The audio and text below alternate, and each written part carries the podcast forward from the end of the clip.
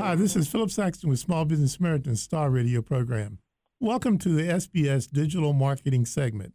This segment is brought to you by Philip Saxton of Small Business Samaritans and Court Hudson of Seven Social Media.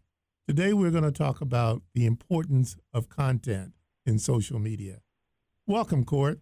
Hi, Philip. Thanks for having me. Court, give us your thought in general about the importance of content when you're a business posting on social media? Oh, absolutely. The content that you post is, is completely relevant to how engaging your brand is in social media. And with so many businesses and brands on social media, you want to make sure that you're standing out. But you also want to make sure that you have a voice that speaks to the the style of your brand, that speaks to the style of your audience, and that's relevant and both meaningful. And and having quality content enables you to do all of that on social media.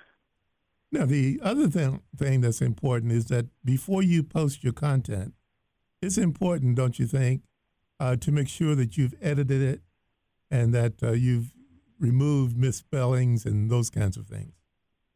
Well, that's just basic base, uh, best practices for content. If you're going to create content for social media, um, you want to be mindful definitely of grammatical errors. You also want to be mindful of the style. How you write for social media is very conversational because it's a conversational uh, medium of communication. Uh, so you don't want to write the same way you would on a landing page or your website or a blog or a press release. The way you write for social is absolutely different. Uh, you also want to be aware of the character limits that a lot of the social media platforms have. Some have 140, some have 270, some have a little bit longer. And you also want to be mindful of the type of device, if it's desktop or if it's mobile. Uh, you should always tailor your content to mobile just as a best practice, and that means keeping it short and sweet, one to two sentences at the most, but you want to make sure that you're giving quality content if you're going to keep it that short. And you should also operate or, or write your content on the basis of some overall strategy. Talk a little bit about relating your content to the business purpose of posting? Well, content on social media comes in many forms. It can be an infographic, it can be a video, it can be an image, it can be sharing a blog post or sharing an article. Um, it, the aim of content is to always be engaging enough so that it's shared by your target audience, your target audience, with the objective of driving a consumer action. And that's picking up the phone, that's clicking into your website to go read the blog and get website traffic, is making a sale, uh, whatever your your your call to action is going to be.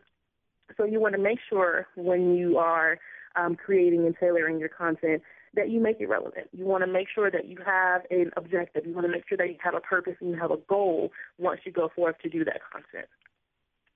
All right. And lastly, Court, let's talk about things to avoid. When you're posting content for your business, wouldn't you say you want to avoid anything that's personal? Anything that's personal, anything that has to do with your personal beliefs, uh, religious, political beliefs. You want to make sure that anything that you post content-wise is going to stay on topic, stay on brand, and stay on your industry because that's what your your target audience is looking for with your brand. They're not looking to hear what you personally think. They're looking to learn more about your brand. They're looking to get educated um, and to, to discover the value of what you provide to them as a consumer from your business. Uh, and uh, one of the things I noticed, Court, whenever we are working with people and, designing postings for them, we always do a content calendar. Tell us what a content calendar is.